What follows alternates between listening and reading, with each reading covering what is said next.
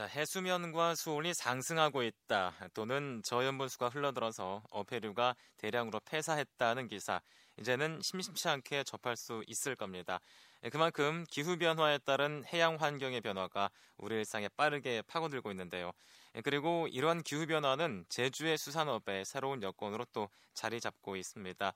이런 기후변화 시대에 제주 수산업이 발전하기 위해서는 해양보호구역 제도의 도입이 필요하다는 주장이 제기됐습니다. 이 시간에는 수협 수산경제연구원 최동열 선임연구원 연결해서 자세한 얘기를 나눠보겠습니다. 지금 최동열 선임연구원 전화로 나와 계십니다. 연구원님 안녕하십니까? 예, 안녕하십니까. 최동열입니다. 네, 반갑습니다. 자, 이제 해수면이나 수온이 상승하고 있다라는 기사 흔히 볼 수 있는데요. 이 기후 변화에 따른 해양 환경은 어떻게 지금 변하고 있습니까? 예, 지금 뭐 제주도뿐만 아니라 전 지구적으로 전반적으로 기온이 상승하고 있고 네. 우리나라 주변 해역의 수온 그리고 제주 연안의 수온이 전, 전반적으로 상승하고 있는 추세에 있습니다. 네, 네. 음, 그렇다면은 이렇게 수온이 상승하는 이유, 지구 온난화라고 봐도 되겠습니까? 그 이유 어디에 있을까요? 예, 지금 그까지 그 학자들의 견해로는 그 화석 연료를 사용한 온실가스 배출이 네네. 네. 지구에 그 온실 효과를 유발했고, 네. 그래서 지구가 점점 그 뜨거워지고 있다고 이론적으로 설명을 하고 있습니다. 네. 최근에는 이런 기후적 요소 이외에 지구 자체가 어떤 변화의 그, 그 사이클을 가지고 있는데 이런 거를 이제 설명을 아직 하지 못하고 있기 때문에 음. 통틀어서 이제 비기후적 요소로 인한 온난화 그 영향이 있다 이런 시각도 지금 있는 상황입니다. 음 그렇군요. 그러니까 지구에 이제 변화의 사이클이 있다라고도 말씀을 해주셨는데요. 그리고 예. 또 이제 저염분수 얘기도 궁금한데요. 저염분수는 어떻게 유입되는 건가요? 주로 이제 그 염도가 어, 저염분수라는 것이 어, 육지에서 유입되는 인물에 의해서 이제 바다의 염도가 낮아지는 현상을 말하겠는데요. 네네. 예, 육지 인근에 이제 강 육지로부터 흘러 들어오는 강과 지하수가 그 원인이라고 할 수 있고요. 네. 이런 염도 변화에 따라서 이제 해양 생물들이 서식 조건이 적합하지 않은 염도가 들어오면 이제 대량 폐사하는 상황이 생길 수 있습니다. 음, 네. 자, 그러면은 앞서서도 얘기해 주셨는데요. 이렇게 해양 환경의 변화에 따라서 해양 생태계 변화도 궁금해집니다. 어떤 말씀 가능하겠습니까? 예, 뭐 수온이 한 뭐 간단하게 이야기해서 수온이 오른다 해가지고 난류성 어종이 증가하고 한류성 어종이 감소한다. 네, 네. 단편적으로는 이런 영- 변화가 예상이 되고요. 예. 까지 관측이 되고 있는데 그것보다 더 근본적인 문제는 예, 우리가 이 해양 생태계의 변화를 예측할 수 없는 문제, 즉 음. 불확실성이 증가하는 문- 것이 가장 큰 그 변화라고 하겠습니다. 음, 불확실성이 증가하고 있다라고 말씀을 하고 계신데요. 그러면은 이렇게 해양 생태계가 변화했을 때 우리 생활에 주는 영향은 어떤 것들이 있겠습니까? 예, 앞서 말씀드렸듯이 난류성 어종이 증가하고 한류성 어종이 감소하는 것은 어, 난류성 어종을 이제 소비를 많이 하는 사람들한테는 좋은 쪽으로도 받아들일 수 있을 것 같습니다만 네, 네.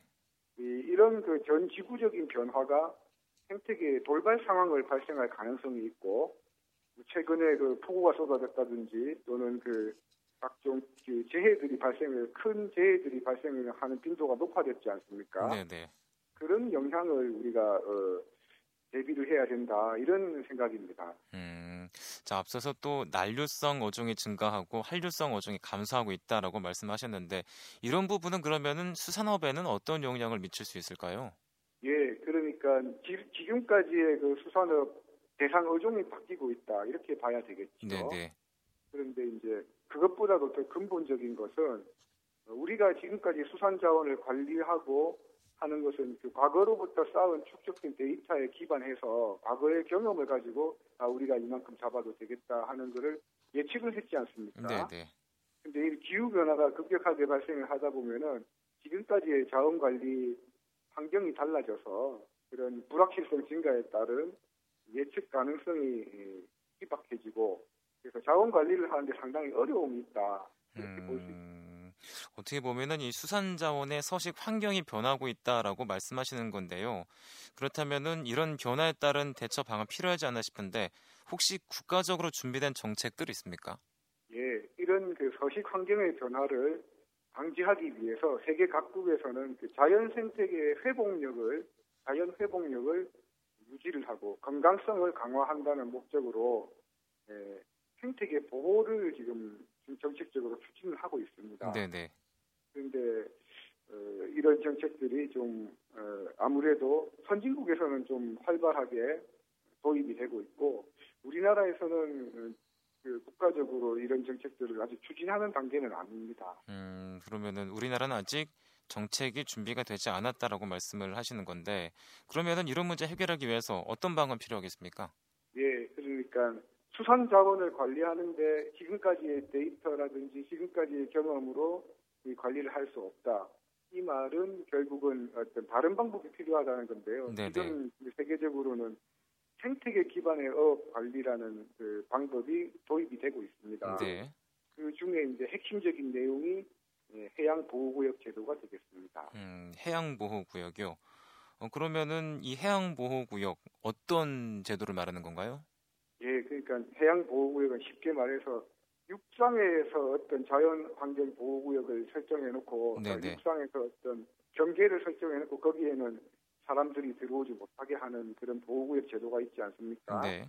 예, 그런 거를 이제 해양 해상 공간에다가 설정을 한다는 그 개념이 되겠습니다. 음, 그러니까 어, 해양 생태계 보호를 위해서 법으로 보호를 하는 구역이다라고 얘기를 하면 되겠군요. 예, 예, 그러면은 이 제도를 이 제도를 지금 제주도에 도입을 하자라고 말씀을 하시는 건가요? 예. 그러면 구체적으로 좀 말씀해 주시죠. 그러니까 그 해양 공간은 각각 그 생산 능력이 다 동일한 것이 아니거든요. 네, 네.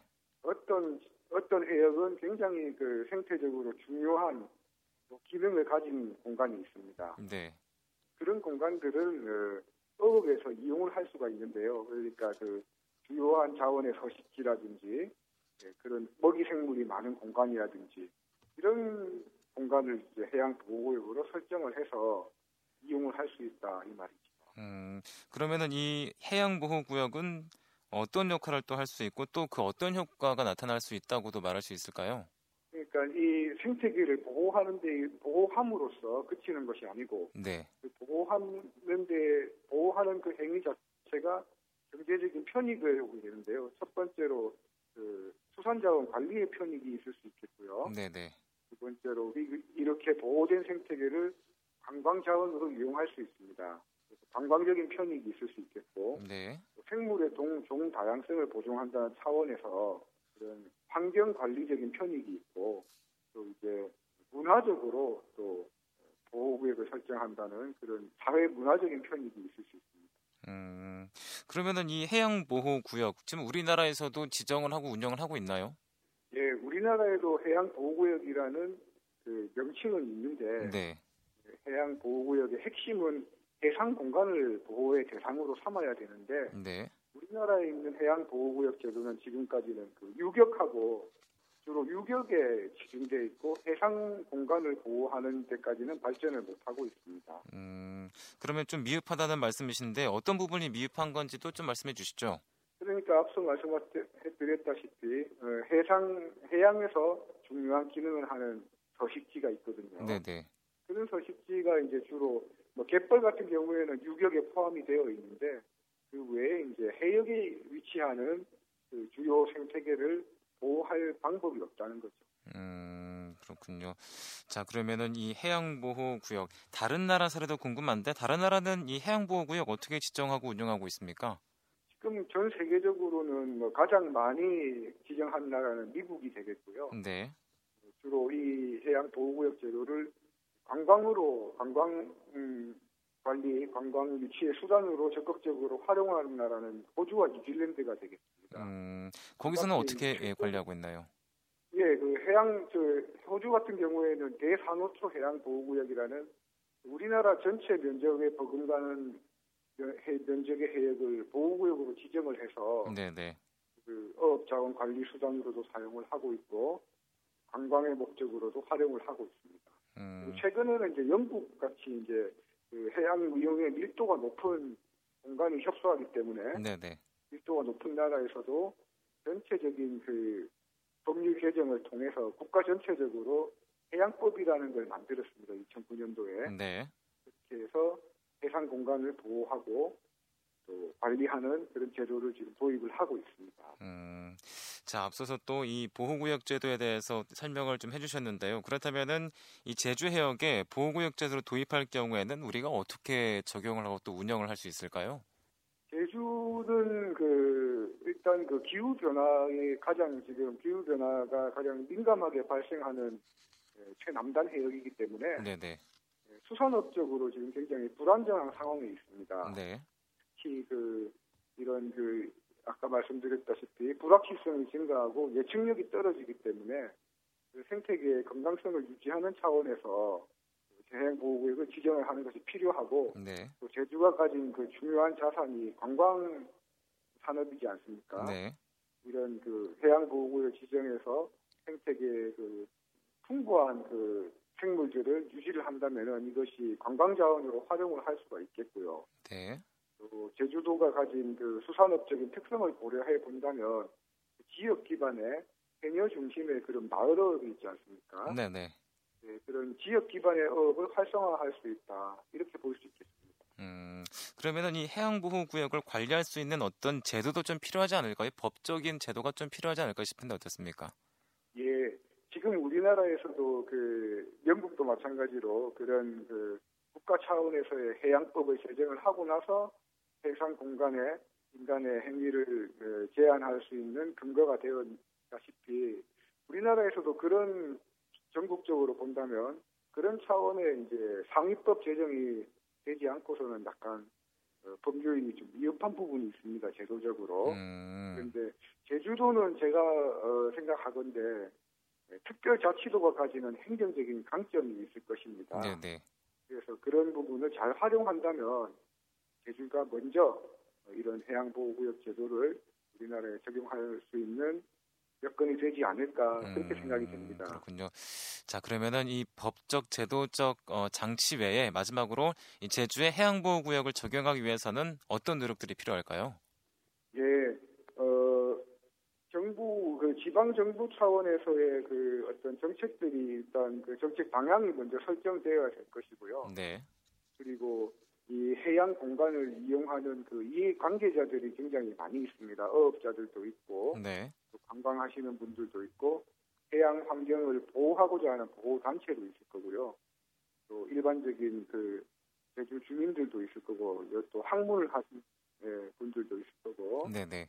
그런 그 각계각층의 이해 관계자들의 어, 의견을 수렴해서 가장 그 잘 적용될 수 있는 제도를 먼저 생각하는 그런 그 노력들이 필요할 것입니다. 음, 네, 알겠습니다. 오늘 말씀 여기까지 듣겠습니다. 감사합니다.